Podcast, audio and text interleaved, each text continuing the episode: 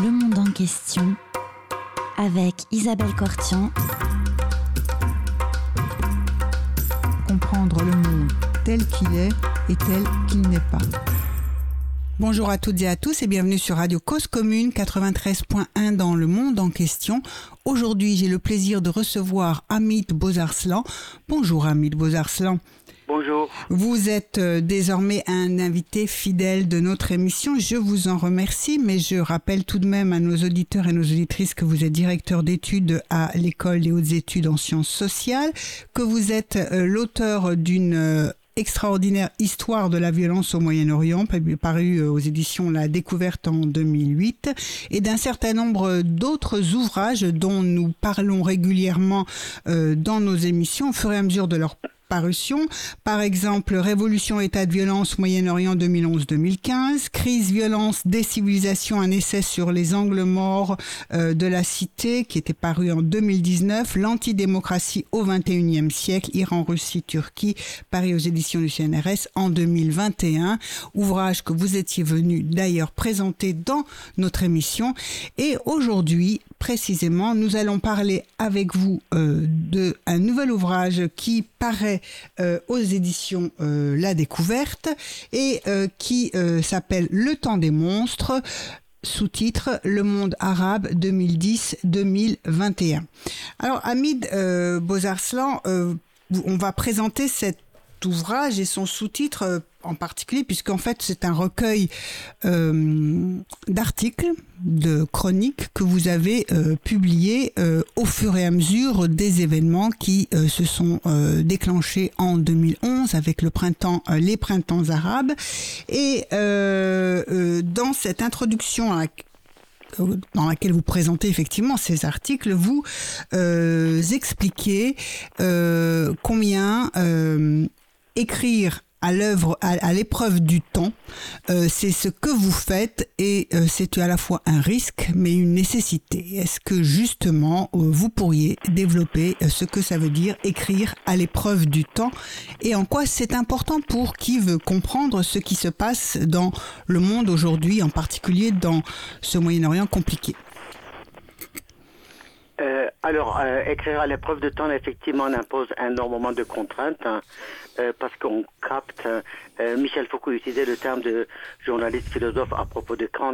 Oui. Un journaliste philosophe n'est pas nécessairement un philosophe ni un journaliste, mais celui qui est obligé, contraint de penser avec ce que le jour lui apporte. Mhm. Euh, or, le jour nous apporte à la fois un certain élément, puisqu'on a en face des configurations qui se réalisent, et de l'autre côté, nous laisse aussi totalement exposés aux imprévus, euh, des processus qui sont en cours. On a beaucoup de mal à comprendre ce que le passé laisse comme élément dynamique euh, à l'avenir. On, a beaucoup de mal aussi à comprendre quelles sont les, nouvelles dynamiques qui sont en train de euh, s'enclencher euh, sur tel ou tel terrain, comment les différents espaces communiquent entre eux, comment les marges des sociétés, d'une société ou des sociétés agissent et interagissent pour donner naissance à de nouveaux phénomènes.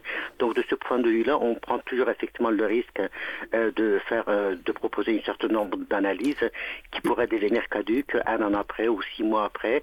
Euh, surtout dans le cas syrien, par exemple, on sait que Oui. le conflit syrien a été réconfiguré pratiquement systématiquement tous les étés.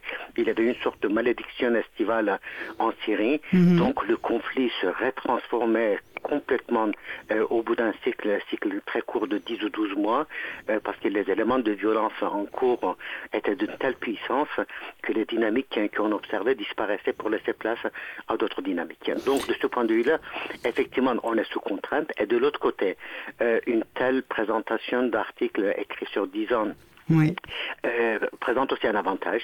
Présente aussi un avantage parce que euh, cela permet de voir à quel moment, euh, voilà, comment à un moment donné, de quoi disposait-on comme information fiable, quels étaient notre horizon d'attente, Mhm. quelles étaient effectivement les, les- notre capacité de tirer des conséquences hein, de, de, de, de, de la période évoluée, voilà, de- des expériences en cours. C'était aussi une façon de montrer quels étaient nos angles morts. Euh, donc tout ceci est quand même extrêmement important. Le public a aujourd'hui oublié, bien entendu, cette longue période, et cela est compréhensible parce que 10 ans, c'est une période extrêmement longue. Mhm. Juste pour vous donner une idée, euh, en 2011, il y avait quelques 400-500 000 euh, jeunes de 14-15 ans en Syrie. Aujourd'hui, ces jeunes-là ont 25-26 ans. Donc c'est une période extrêmement longue. C'est normal qu'on oublie énormément de choses, mais un recueil d'articles permet aussi de rappeler voilà comment étape par étape le Moyen-Orient est sombré dans la situation dans laquelle il se trouve aujourd'hui. Alors peut-être effectivement ce serait très intéressant de reprendre sur euh, cette décennie qui vient de s'écouler, euh, eh bien la, chronologie, hein, euh, avec la malédiction estivale dont vous parlez, qui fait que euh, si on se contente d'une année, on voyait des choses, on apercevait, on avait une analyse, et le conflit s'est complètement transformé. Néanmoins, ne le penser le conflit qu'à partir simplement de ce que l'on sait aujourd'hui nous aurait amené à ne pas voir un certain nombre d'autres choses. Euh, absolument. Euh, euh, alors là aussi, j'essaie de comparer ce qui se passe au Moyen-Orient depuis 2011 à ce qui s'est passé en Europe à, partir de 1848 jusqu'à 52. voilà, c'était la période où on parlait, on évoquait le printemps des peuples. Tout à fait. Voilà, une révolution qui avait commencé en France et qui s'était propagée à l'Europe. Voilà, à, l'ensemble de l'Europe. Et l'une des questions que je me posais, mais c'est déjà que Marx se posait à l'époque, Tocqueville se posait à l'époque, c'était une pluralité de temps. Donc, mhm. on a effectivement un, temps révolutionnaire. Il y a des acteurs de la révolution.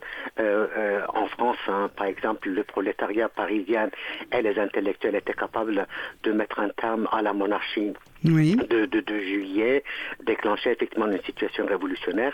Et de l'autre côté, ces forces révolutionnaires qui étaient dans leur temps ou qui étaient en avance sur leur temps, mm euh, voilà, étaient concurrencées euh, par d'autres temporalités, des temporalités euh, de la France profonde, de la temporalité de dénotabilité dans le cas de la France, la temporalité des autocraties dans le reste de l'Europe, la temporalité ultra-réactionnaire russe, voilà, qui a quand même pesé sur la reconfiguration de l'Europe à partir de 1848. Donc déjà voilà, en 1848, on se trouvait en face de cette pluralité de temporalité. Et en 2011, 2011 aussi, on se trouvait en face d'une situation analogue. D'un côté, effectivement, il y avait cette attente démocratique, cette volonté très puissante euh, d'une société égalitaire, d'une société libre, d'une société de dignité, de, d'en finir avec les États cartélisés, d'en finir avec la violence, d'en finir aussi avec la fatigue sociale. Et de l'autre côté, il y avait des dynamiques qui précédaient 2011. La transhumance djihadiste très clairement euh, s'imposait et on a vu effectivement que le djihadisme, loin de cette année connaître euh, une fin s'est propagé, s'est radicalisé au point de créer sur euh, trois ans quand même euh, un État étalé sur 300 000 km La question confessionnelle qui était extrêmement puissante déjà dans les années 70, à partir des années 70, qui s'est imposée comme un élément absolument central dans, la conflit, dans le conflit syrien, mais aussi en Irak, hégémonique entre la Turquie, l'Iran, la Russie et d'une manière marginale les, les des États-Unis. Donc tous ces facteurs-là qui effectivement étaient comme suspendus en 2011, se sont déchaînés avec une très grande violence et en montrant que les temporalités multiples du Moyen-Orient étaient toujours aussi euh, en cours et que la temporalité révolutionnaire finalement euh, était une temporalité relativement faible, euh, éphémère, comparée à ces dynamiques lourdes. Alors, alors ces temps coexistent et, et, se, se, combattent ou bien euh, il y en a un qui va l'emporter sur l'autre? Comment, comment, comment, comment on, pense cette pluralité des temps? Euh, alors, euh, il peut y avoir effectivement plusieurs temps, une voilà, plusieurs temps qui se radicalisent simultanément. Euh, voilà, un temps existant n'est jamais un temps statique de toutes les manières. Hein.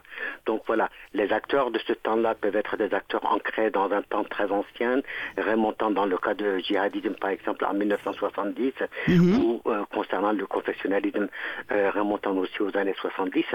donc effectivement, on peut être dans un temps long, mais ce temps long n'est absolument pas un temps statique, sauf que les attentes, les dynamiques, euh, les espoirs, les projections dans l'avenir, les légitimations, les justifications par le passé que ces temporalités mobilisent sont absolument incompatibles les unes avec les autres. Et dans ces temporalités, voilà, plusieurs de ces temporalités peuvent se radicaliser simultanément, interagir, devenir d'une extrême violence. Euh, et c'est ce qu'on a observé, voilà, par exemple, concernant le confessionnalisme au Moyen-Orient, qui n'a pas toujours existé, et le djihadisme.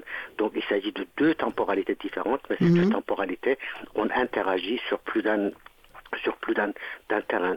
Ou si on prend par exemple dans, dans le cas de la Libye, un, État finalement extrêmement récent, fondé dans les années 50, qui n'a mhm. jamais été unifié.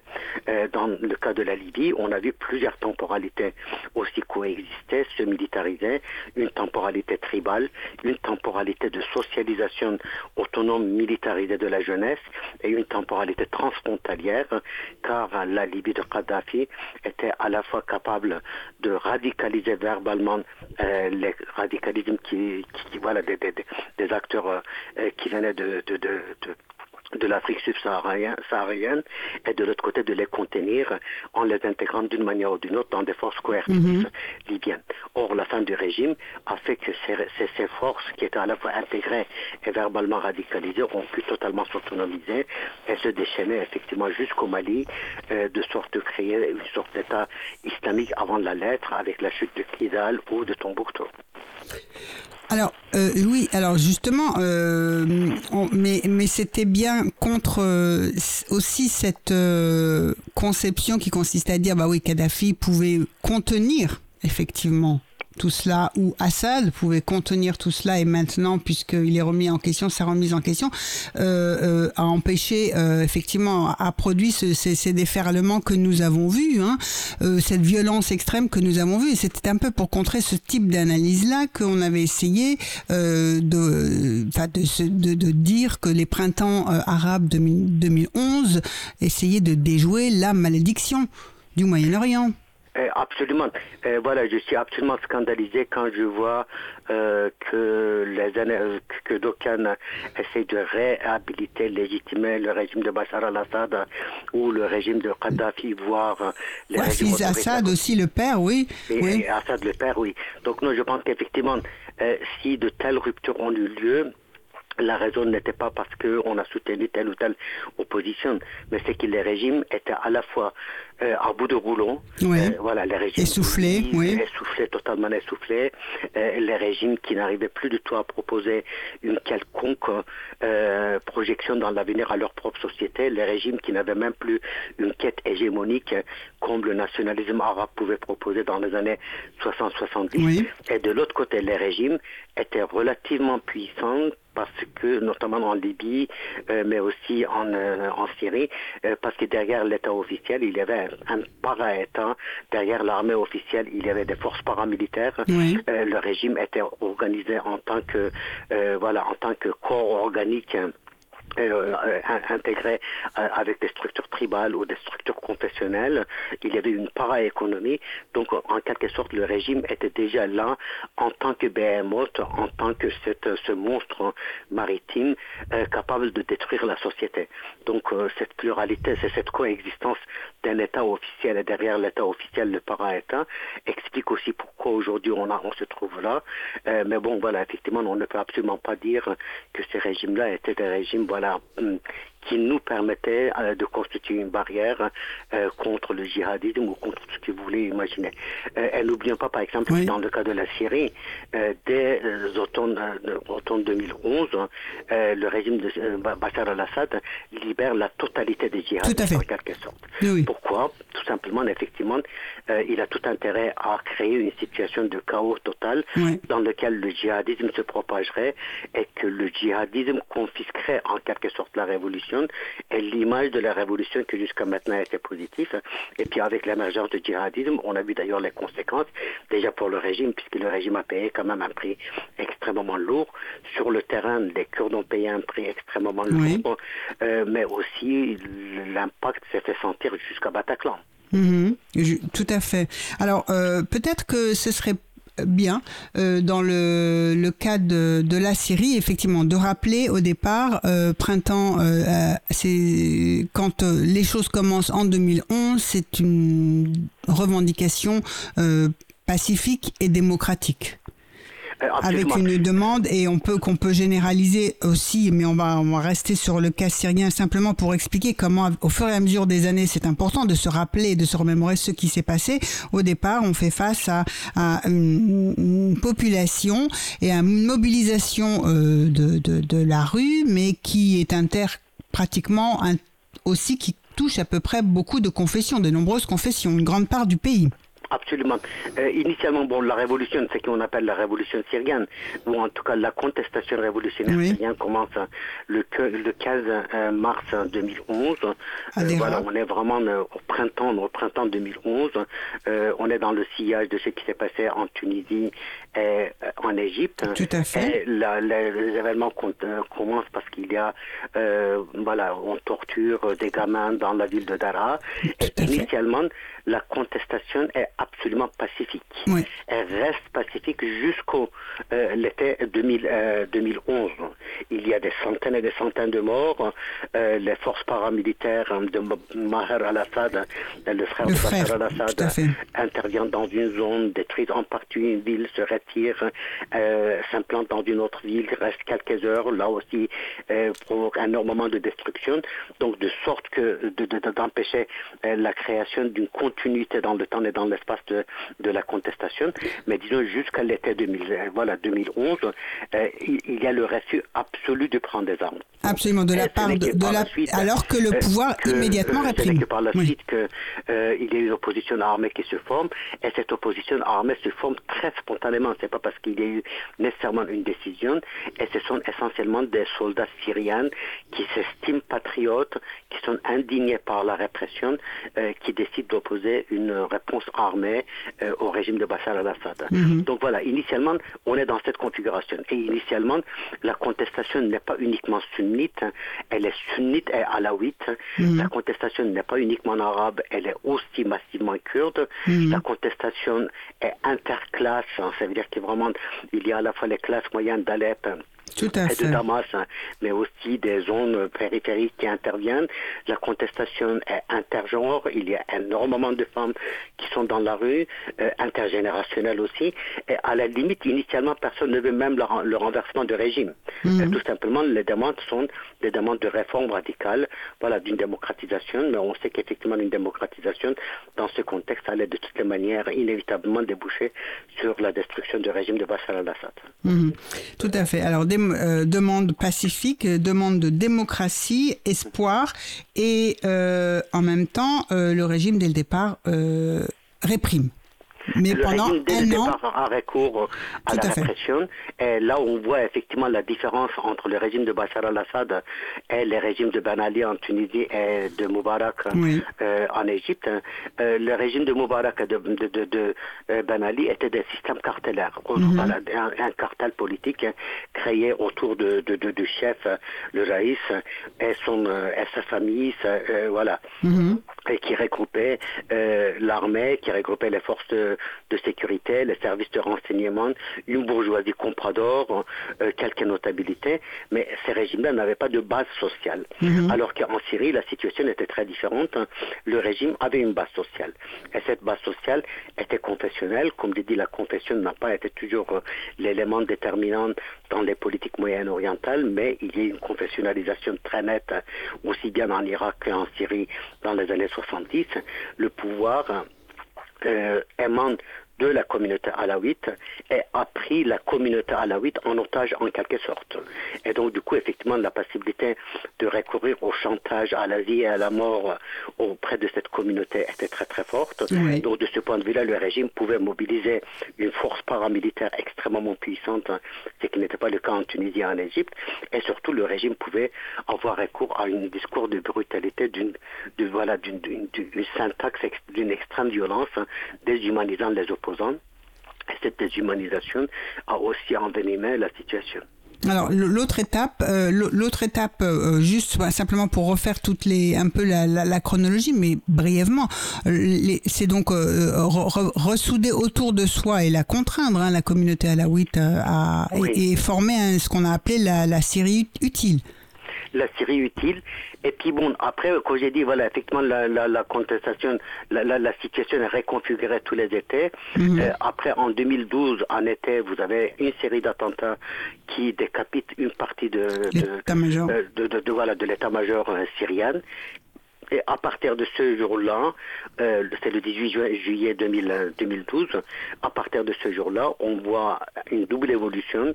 Le régime se retire d'une bonne partie des villes kurdes. Mhm pour, parce qu'il n'est pas capable de tout contrôler de la totalité de, de, de, de, son territoire et parce que euh, c'est aussi une façon de répondre à la Turquie qui soutient euh, l'opposition armée contre le, contre le mhm. régime.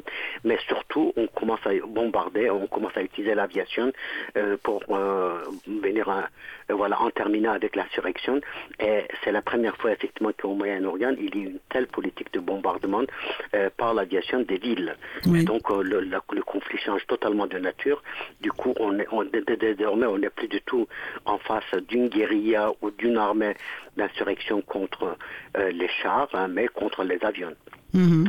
Donc là aussi un changement. Et puis 2013, nouveau changement, encore en été, euh, double changement, euh, parce que le Hezbollah entre le Hezbollah libanais entre officiellement en guerre auprès de Bachar al-Assad.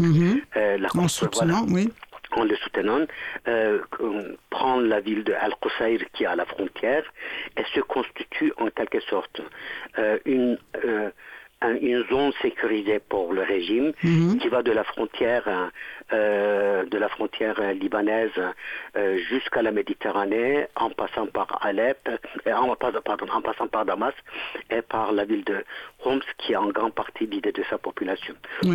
à partir de ce moment-là, effectivement, le régime peut se dire qu'il a sauvé la mise en quelque sorte. Mhm. Mais il y a aussi, durant cette année-là, cet été-là, l'usage des armes chimiques à deux pas de Damas, dans la route orientale. Mhm. Et Barack Obama avait euh, précisé que l'usage des armes chimiques constituait la, ligne voilà, constituait la ligne rouge. Or, à la dernière minute, Obama décide de ne pas répondre et de laisser les Russes s'occuper en quelque sorte de la destruction des armes chimiques syriennes. Et donc, euh, voilà, cela assure au régime, euh, permet au régime de se projeter vraiment dans l'avenir. Et cet événement est très très important parce que Poutine tire immédiatement la leçon de, de ce qui s'est passé euh, en Syrie.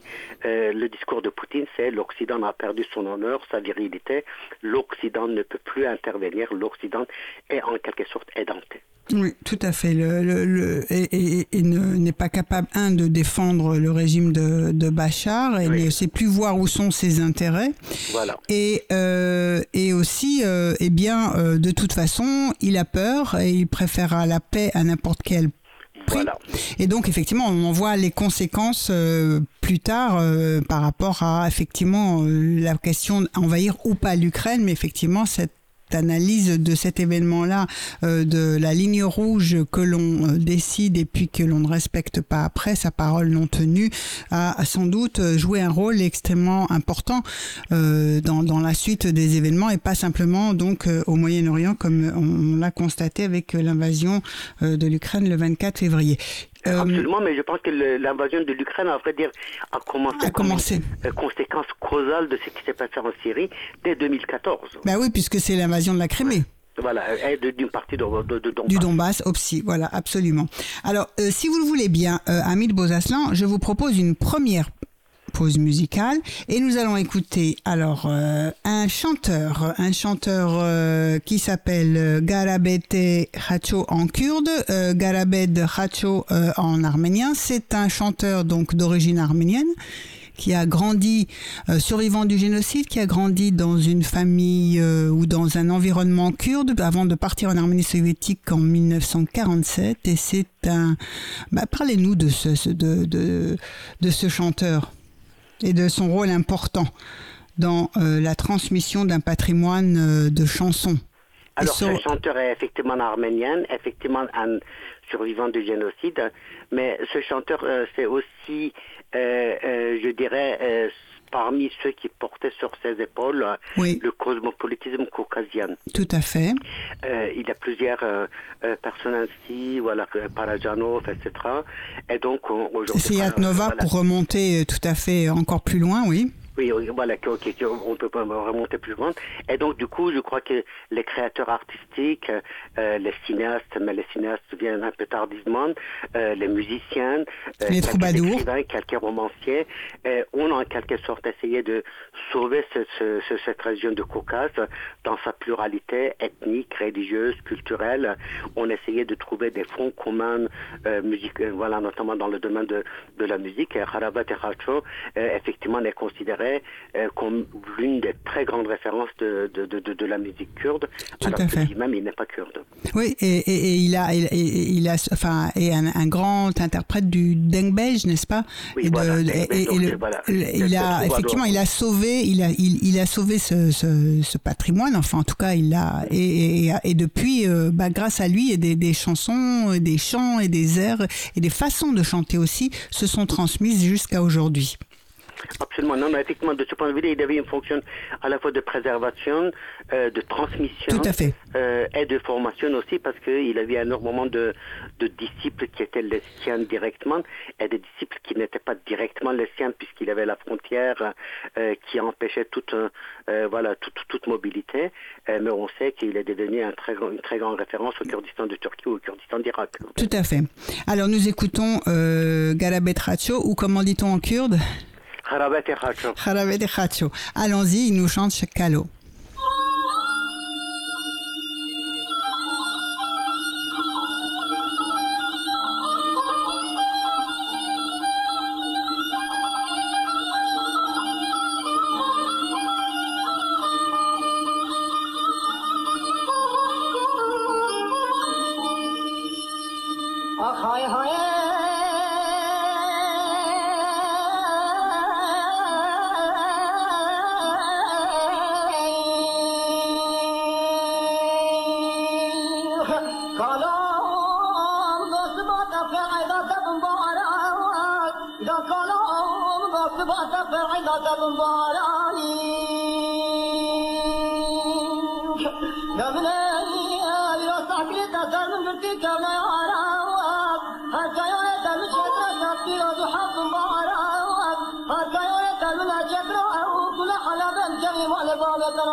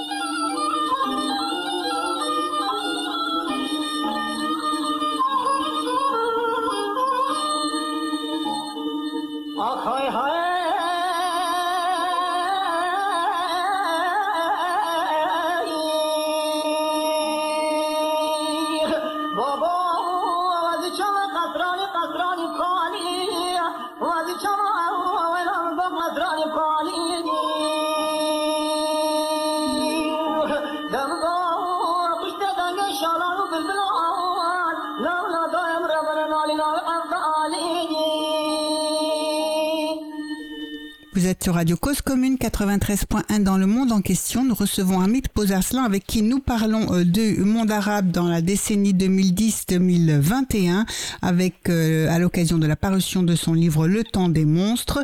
Euh, Hamid Bozaslan, si vous en êtes d'accord, nous allons euh, poursuivre euh, cette, euh, cette légère chronologie avant de, effectivement de revenir sur d'autres questions, mais pour que nos auditeurs ils aient bien au moins la restitution de, de, la chronologie euh, pour le conflit euh, syrien en tout cas. Donc nous en étions arrivés à l'année 2013 et la ligne rouge et les armes chimiques. ensuite, que se passe-t-il? On passe à l'année 2014-2015, l'arrivée de la Russie on passe déjà à l'année 2014, oui. euh, qui est la constitution de l'État islamique. Oui. Voilà, en 2013, le conflit devient euh, syro-libanais avec euh, l'intervention de Hezbollah. Mm -hmm. 2014, c'est la constitution de l'État islamique, d'abord en, en, Irak, avec la ville de la chute de, de la ville de Mossoul. Euh, mais aussi avec la chute de Raqqa, donc qui devient la deuxième capitale de l'État islamique. L'État islamique, n'oublions pas, avait une double capitale, sept ministères, une administration, une politique de terreur absolue, de la terre brûlée, euh, mais qui régnait quand même sur 300 000 km carrés. Oui. Et donc l'émergence de l'État islamique signifie que le conflit qui était déjà syro-irakien et syro-libanais devient syro-irako-libanais. Oui, tout à fait. Et à partir de ce moment-là, on voit que intervient aussi la Turquie euh, d'une manière ou d'une autre en soutenant ou en développant une politique de tolérance extrême à l'égard de l'État islamique. Contre qui Contre les Kurdes, notamment dans la ville de Kobane. Mm -hmm. Donc 2014 est dominé entièrement par ce phénomène-là. La peur que l'État islamique crée légitime aussi le régime de Bachar al-Assad parce que la pratique de l'État islamique, c'est comme j'ai dit, la terreur absolue qui est esthétisée et exposée euh, à, à, travers fait. toute une série de, de médias. 2015, c'est l'intervention de la Syrie. Le régime est très fragilisé et la Syrie, la, la Russie, La Russie. intervient. Mhm. Et l'intervention de la Russie, c'est voilà, qui, qui, nous donne déjà euh, un peu euh, un avant, euh, un avant-première image de ce qui va se passer en Ukraine aujourd'hui.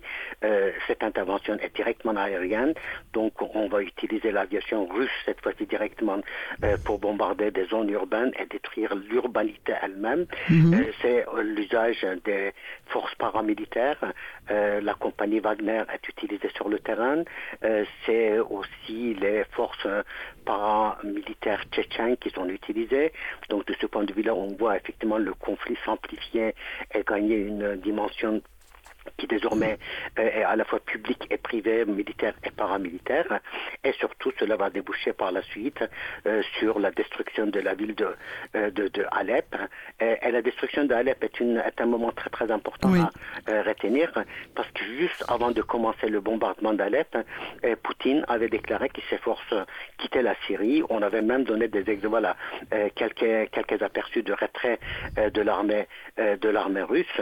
Un grand soulagement et tout d'un coup, effectivement, commencent les bombardements.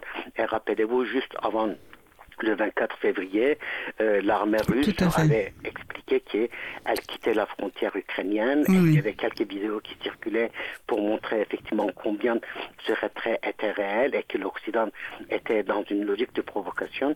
Et les événements ont commencé tout de suite après.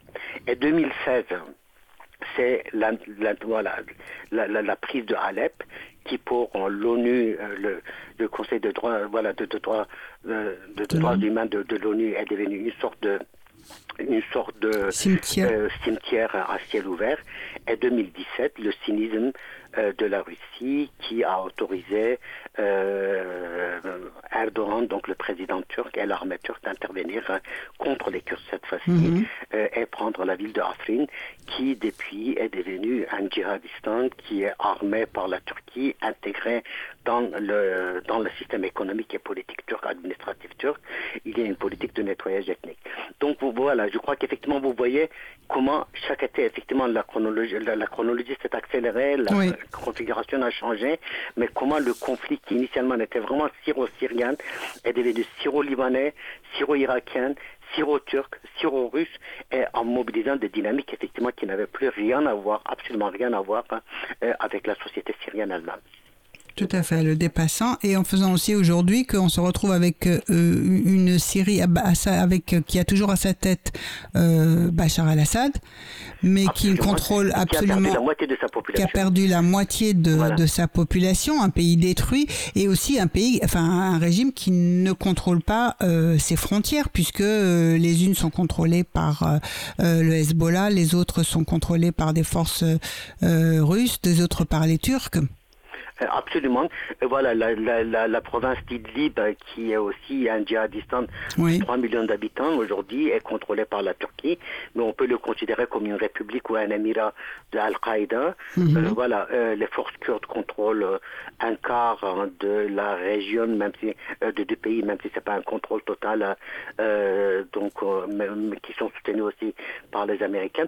Donc voilà, effectivement, je, on, on, a l'impression que Bachar al-Assad a sauvé voilà puisqu'il contrôle Damas, il contrôle euh, désormais Alep, euh, il a euh, son accès sur la Méditerranée.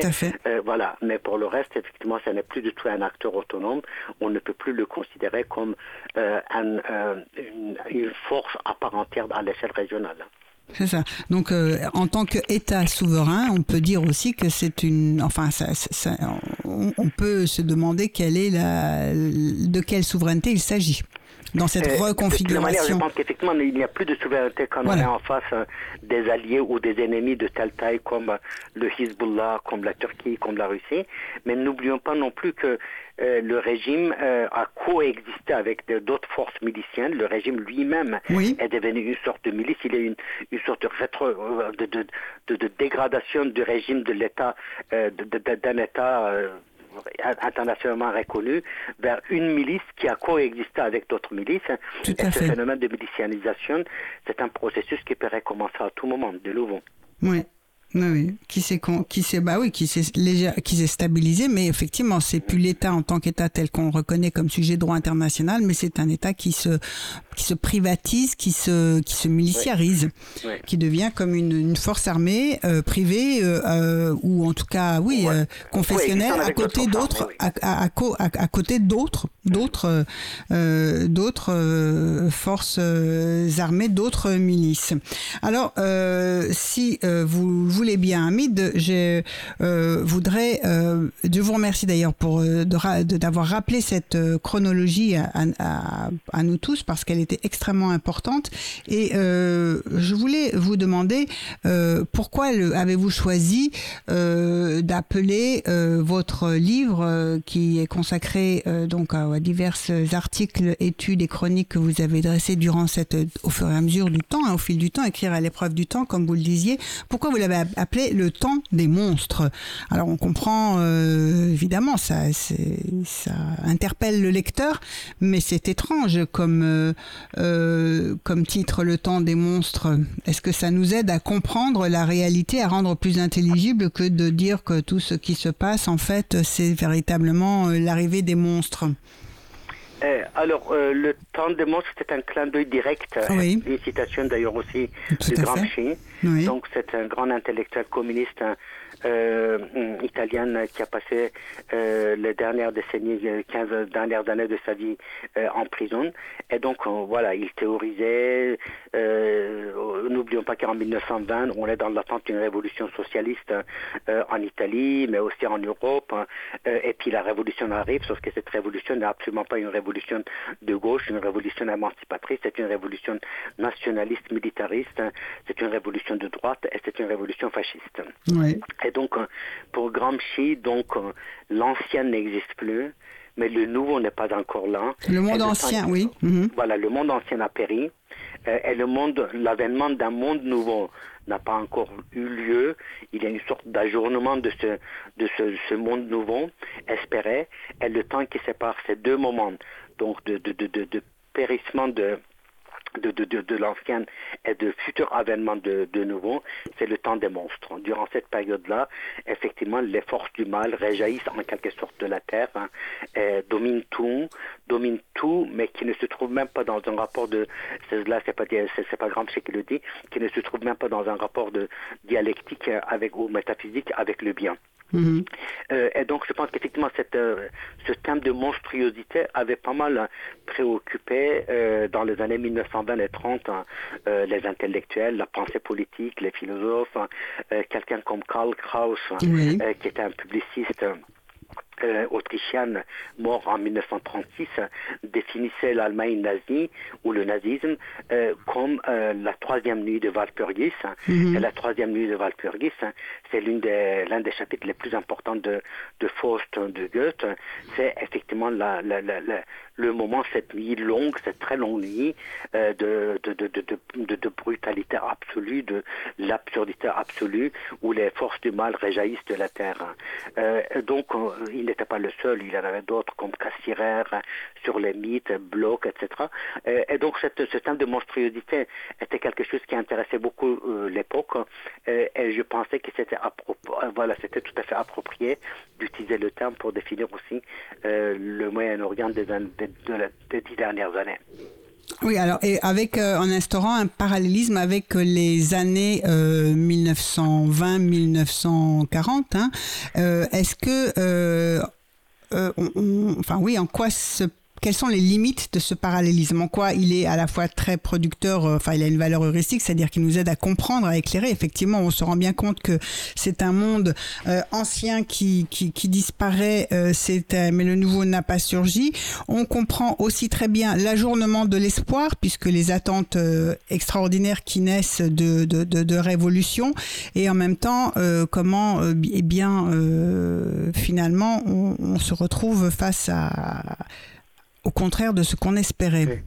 Euh, alors dans, dans ce livre-là, mais aussi dans d'autres travaux, j'avais toujours invité euh, le lecteur à être à la fois dans un esprit comparatif et en même temps euh, d'être très prudent concernant le comparatisme. Bien sûr, on n'est pas dans les années 1930, euh, mais il y a quand même des parallèles qu'on peut établir.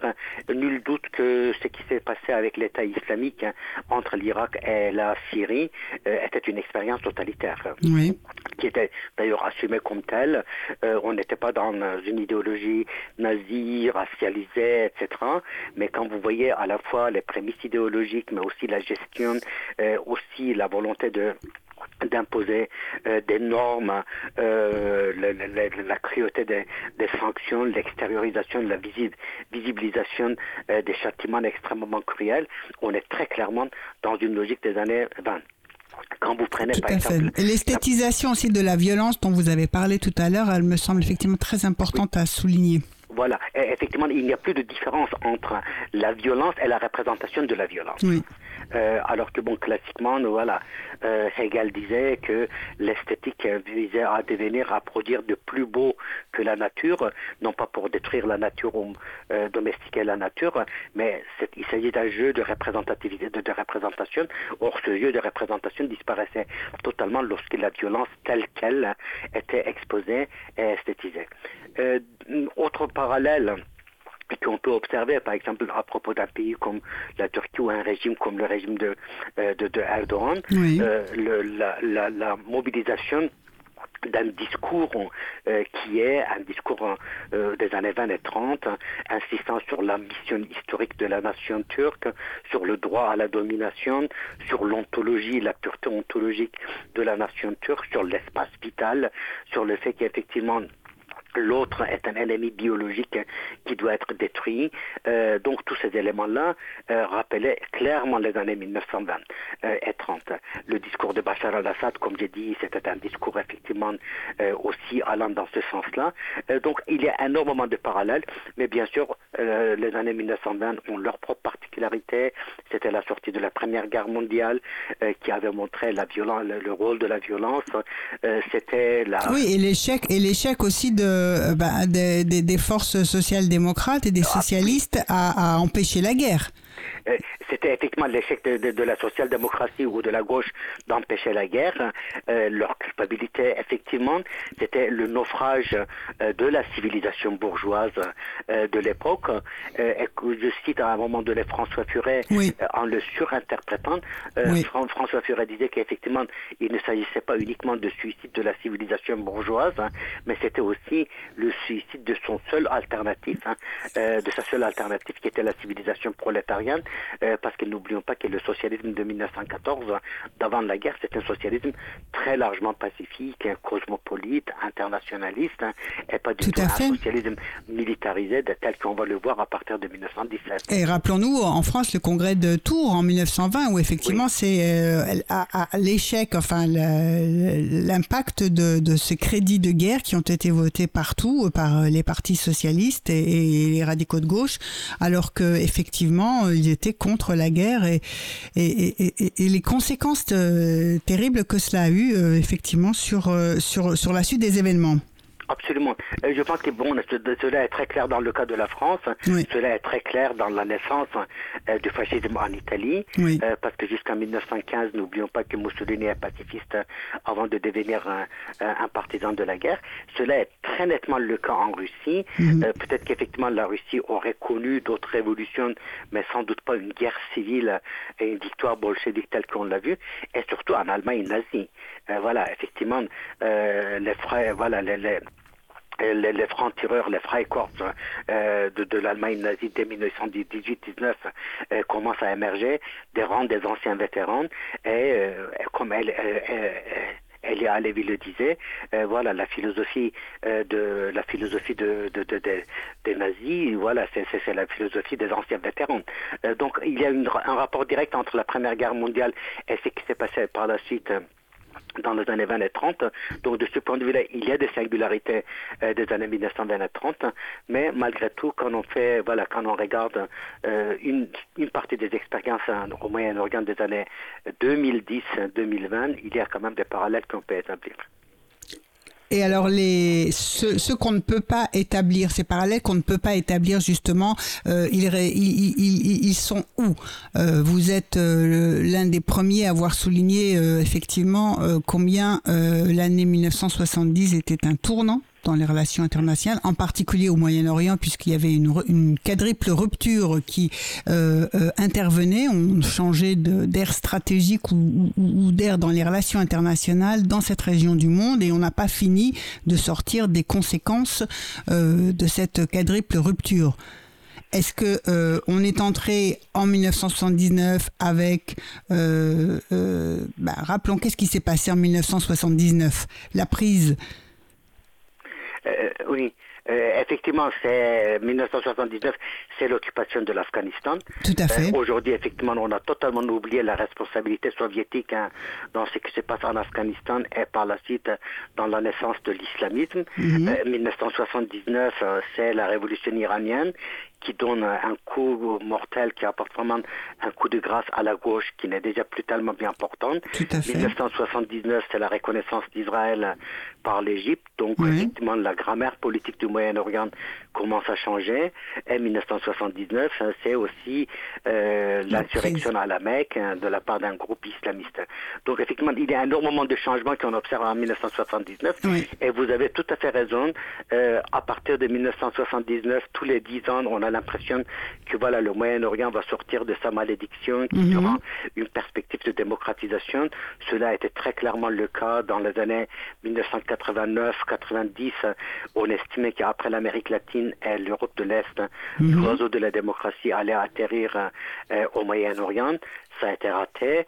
Euh, après, voilà, 2010, euh, pardon, 2000, on espérait, on pensait qu'un cycle s'était terminé, que le djihadisme s'était terminé, et puis on s'est trouvé avec le 11 septembre. 2011, c'était enfin ce moment d'émancipation. Espérait-on, on s'est trouvé avec une nouvelle décennie de guerre et de violence. Donc, on a l'impression qu'effectivement, les dynamiques lancées en 1974, 79, continuent à hypothéquer euh, l'avenir du Moyen-Orient. Donc, de ce point de vue là aussi, c'est très important de réfléchir en termes de cette temporalité, une fois de plus, qui ne sont pas du tout statiques. Euh, mais 79 aujourd'hui, ça signifie quand même qu'on est désormais en face d'un phénomène intergénérationnel. Euh, si on prend par exemple les djihadistes, les plus vieux des djihadistes aujourd'hui ont 70 ans, les plus jeunes ont 15 ans. Oui, tout à fait. Oui, et, cette euh, violence euh, djihadiste qu'on a vue dans un versant à, surgir en 1979, hein, aussi bien dans son versant sunnite, hein, avec la prise de la Mecque, que chiite. Absolument. C'est matrice, oui. Voilà, dans un des textes, hein, je, je l'expliquais, un texte qui avait été rédigé, mais vraiment le 20 février 2011, ça veut dire dans le sillage des événements. Euh, et là, m'exposait à l'épreuve du temps sur ce point-là, je, je me suis trompé. Et donc j'avais dit que le monde arabe, après 79, n'a plus de capitale. Oui. Le monde arabe dépend de deux capitales, Peshawar en Espagne, euh, euh, au Pakistan, là où s'était organisée la résistance sunnite hein, euh, lors de la guerre de l'Afghanistan, mhm. et Téhéran, là où il y avait effectivement la, la même mise hein, iranienne sur les communautés chiites à travers le monde arabe. Et j'avais dit qu'on peut espérer que Tunis et le Caire redeviennent les capitales du monde arabe. Mhm. Le monde arabe se pense à partir de ses propres expériences en 2011 mhm. et qui sortent de cette, de cette dépendance de 1979. Euh, voilà, euh, l'histoire hein, s'est déroulée autrement. Alors l'histoire s'est déroulée autrement. Néanmoins, c'est intéressant de dire, enfin, cette remarque que vous faites, le, le, le monde arabe finalement n'a plus de capitale parce que d'une certaine façon aussi la conception, l'espace moyen-oriental n'a pas arrêté de se dilater au cours de ces quatre décennies euh, euh, qui se sont passées. Et si on revient plus précisément aussi sur euh, l'analyse de l'émergence de l'État islamique, hein, vous faites une, analyse très intéressante dans, dans, ce livre, Le temps des monstres, le monde arabe 2011-2021, sur son incapacité. Il dure, mais en même temps, il est incapacité de concilier le temps et l'espace, de s'enraciner quelque part parce que euh, sur son passage, il a tout détruit, si je résume. Oui, tout à fait. Euh, parce qu'on ne peut pas imaginer un État ni une société euh, sans qu'il y ait la confiance dans le temps et dans l'espace. Mm. Euh, ça veut dire que l'espace doit devenir celui d'une mobilité apaisée, une mobilité non risquée, une mobilité qui concerne les individus mais aussi les groupes. et le temps doit devenir celui de la projection dans l'avenir. sans une coordination entre le temps et l'espace, aucune société ne peut exister. Et aucun État ne peut exister. dans ce sens-là, on peut dire que toute société est un peu conservatrice, hein, parce que sans avoir hein, créé ces repères de confiance, euh, aucune société ne peut être certaine de son avenir euh, ou de son déplacement. Voilà, effectivement, si on ne peut pas oser euh, sortir et s'éloigner de 300 mètres de, la maison. de chez soi, cela signifie qu'effectivement, on n'est pas une société, on a cessé d'être une société. Et l'État islamique n'a pas réussi, mais, ou d'une manière générale, le djihadisme depuis 1979, n'a pas réussi à créer ce lien entre le temps et l'espace. Lorsqu'ils mhm. ont disposé du temps, ils n'ont pas disposé d'espace, et cela se, voit très clairement à travers les événements du 11 septembre. Mais lorsqu'ils ont disposé de l'espace cette fois-ci, comme c'était le cas de l'État islamique qui, une fois de plus, est allé sur 300 000 km, ce n'est quand même pas rien. Ils ont détruit le temps dont ils avaient besoin pour pouvoir se projeter dans l'avenir. Ils l'ont fait pour des raisons idéologiques, pour les raisons messianiques, pour les raisons euh, d'une violence extrême qui euh, prenait la place ou qui, qui, euh, qui euh, se substituait à toute reconstruction rationnelle d'une société même autoritaire, même coercitive. Et donc, du coup, cette incapacité de créer le lien entre l'espace et le temps, je crois qu'effectivement, c'est quelque chose qui handicape le, le, le mouvement djihadiste, mais à un prix extrêmement élevé pour les sociétés. Euh, oui, alors on va on va revenir justement sur cette, cette euh, après une seconde pause musicale sur euh, la mort stérile. Hein. Enfin, c'est cette que l'occupation de l'espace par l'État islamique a, engendré, c'est-à-dire l'incapacité à construire quelque chose. Mais tout de suite une seconde pause euh, musicale, euh, si vous le voulez bien. Nous allons écouter donc la danse, une danse kurde, la danse des Kurdes ou bien la danse du sabre, euh, un extrait de, du ballet gaïanais de Aram Khachadourian.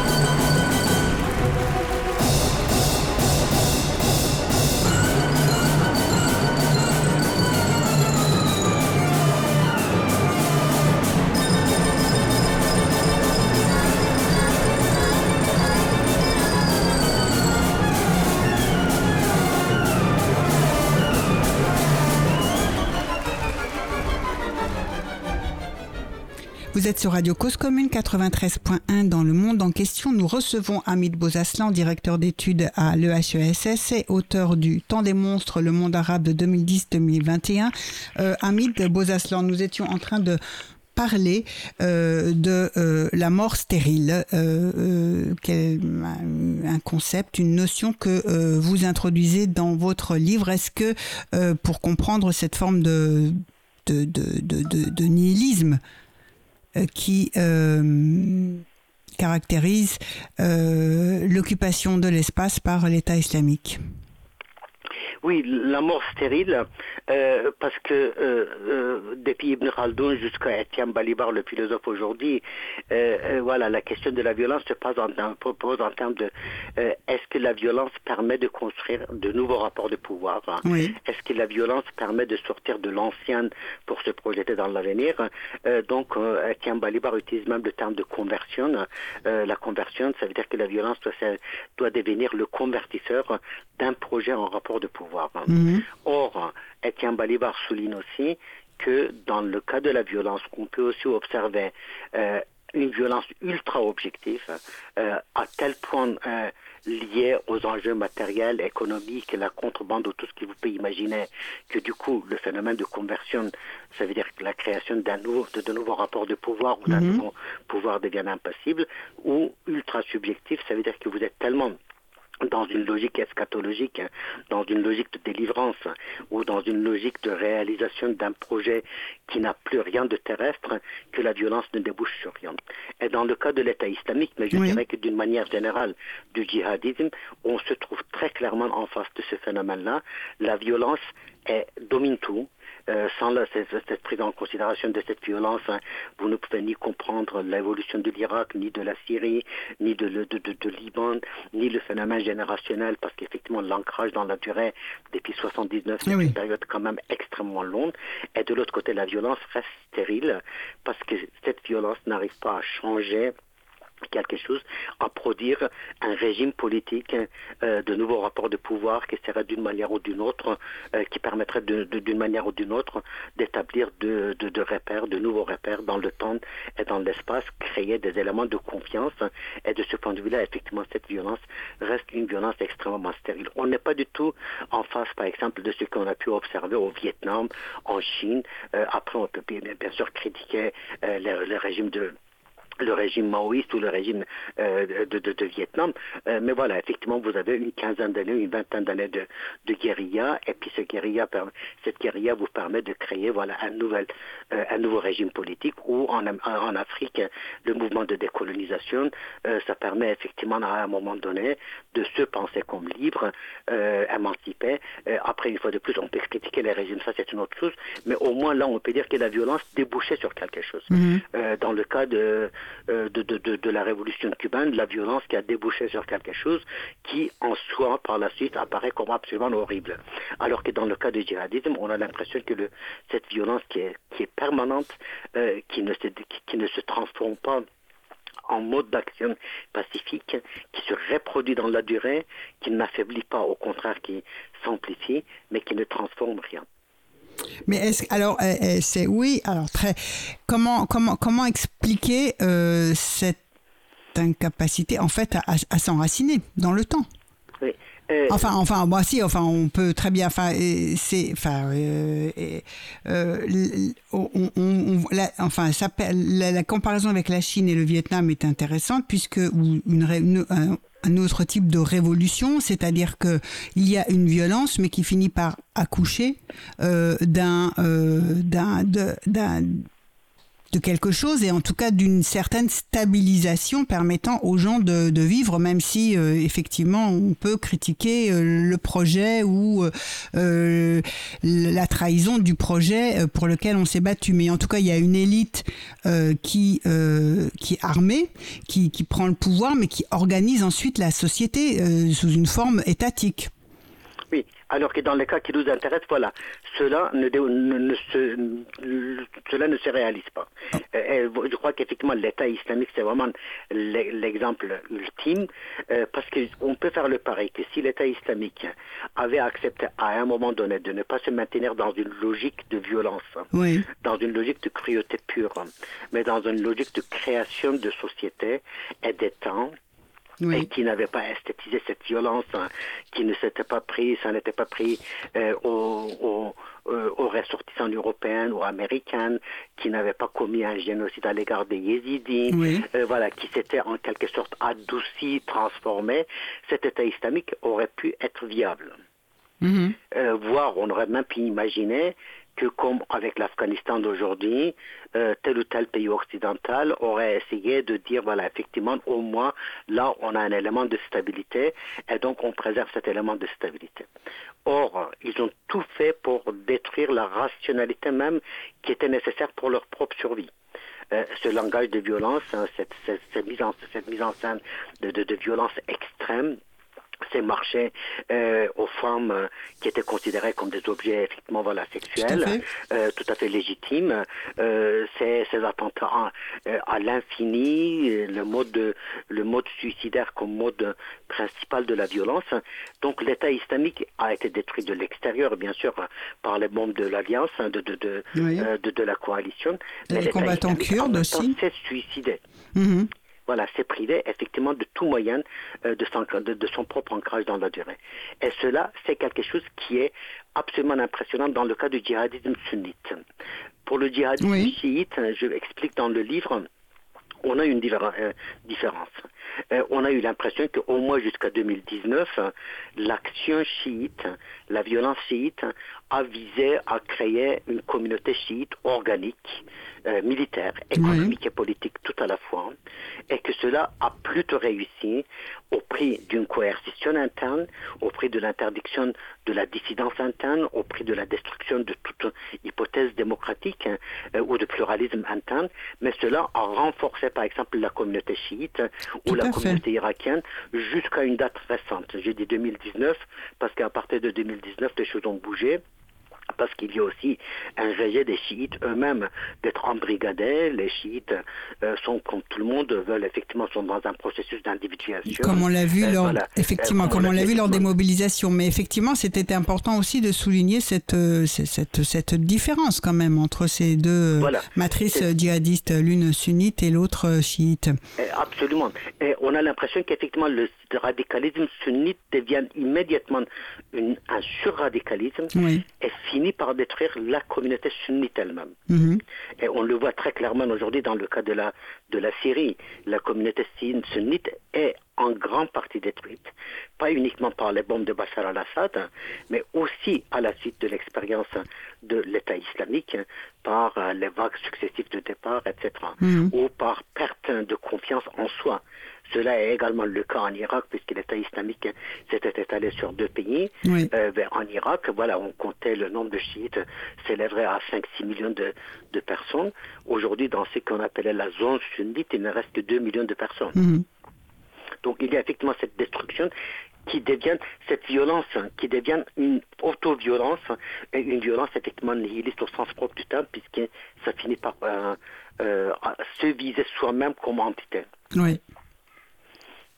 Alors, euh, notre émission va toucher à sa fin, mais euh, tout de même, euh, je voudrais encourager les lecteurs tout d'abord à effectivement lire votre livre et réfléchir à ce que ça veut dire que écrire à l'épreuve du temps et prendre du temps précisément pour euh, euh lire euh, ces chroniques et, ces articles.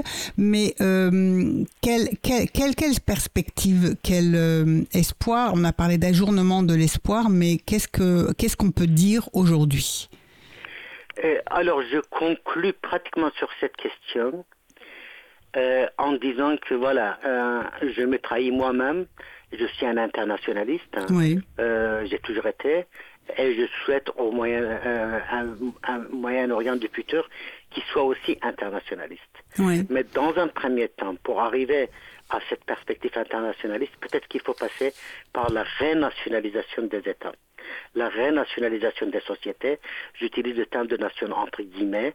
Ça veut dire que on essaie de penser les conflits de tel ou tel pays à l'intérieur de ces pays-là que le, conflit syrien se ré-syrianise, mhm. que le conflit yéménite se ré-yéménise, que le conflit libyen se ré-libanise. Euh, pourquoi je dis cela? Parce qu'on sait que les acteurs externes qui sont impliqués dans ces conflits-là, que ce soit la Turquie, que ce soit l'Iran, que ce soit la Russie ou que ce soit l'Arabie saoudite concernant le Yémen, ce sont des acteurs prédateurs. Mhm. Ce sont des acteurs qui sont dans une quête de, domination hégémonique et pour qui la pacification de ces sociétés, résolution de, la résolution de ces conflits internes, etc., sont, constituent vraiment le moindre, le cadet de leurs soucis. Et on sait combien la présence de ces acteurs-là, dans un premier temps, a contribué à brutaliser les sociétés, à confessionnaliser la région dans sa totalité, à créer une logique de mercenariat, parce qu'effectivement, ce sont des acteurs qui sont capables de payer des forces mercenaires issues de ces, sociétés. Donc ces, acteurs extérieurs ne débouchent que sur la destruction de ces sociétés. Or, on peut imaginer effectivement qu'à l'avenir, l'intervention, la non-intervention de ces acteurs-là, la renationalisation de ces conflits, ça veut dire à travers une logique de citoyenne, de citoyenneté, de responsabilité, peut permettre effectivement de dire voilà, on résout les problèmes syriens à l'intérieur de la Syrie, on résout les problèmes, euh, les problèmes de Yémen à l'intérieur du Yémen, y compris dans sa dimension de décentralisation nécessaire, d'autonomie nécessaire. Et c'est là qu'il peut-être effectivement il peut y avoir euh, l'intervention de la communauté internationale si la communauté internationale existe, ou des pays totalement neutres comme la Norvège, la Suède, qui ne sont pas nécessairement partie prenante de ces conflits-là. Mais bien entendu, cela est encore une perspective très très lointaine. Et puis, je souligne aussi dans le livre, hein, c'est très facile à le souligner, beaucoup plus difficile à réaliser, la notion de responsabilité.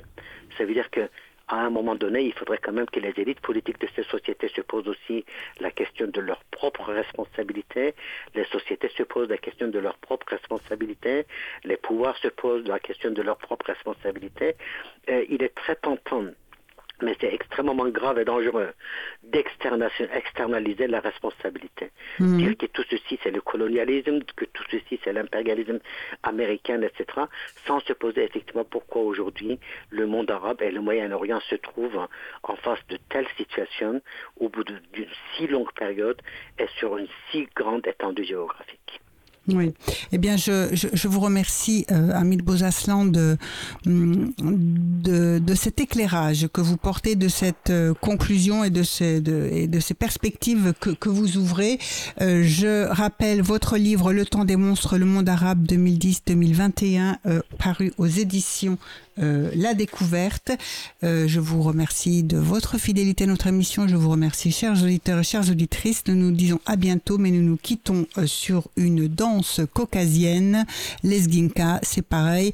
Un dernier mot pour en musique pour souligner. eh bien, vous parliez d'internationaliser et de renationaliser, mais pour rappeler aussi qu'il y a des choses qui appartiennent à plusieurs et non pas à un seul, notamment un patrimoine. À très bientôt pour une prochaine émission. Au revoir. Merci en régie à Stéphane.